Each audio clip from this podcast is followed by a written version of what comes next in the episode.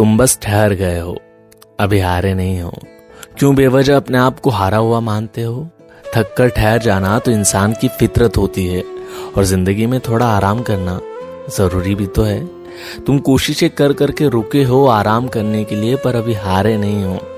हमेशा एक बात याद रखो, हारता वो है जिसने जीतने की उम्मीद खो दी है, और उम्मीद कभी हारती ही नहीं, वो तो आखिरी सांस तक ज़िंदा रहती है। तो इस तरह इंसान कभी हारता ही नहीं है, बस रुक जाता है, ठहर जाता है, परेशान हो जाता है।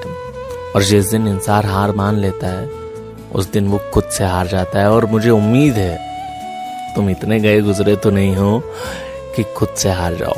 बस इसलिए कह रहा हूँ, तुम हारे नहीं हो, बस ठहर गए हो। थोड़ा आराम करो और फिर जुट जाओ, ज़िंदगी की मैदान जंग में।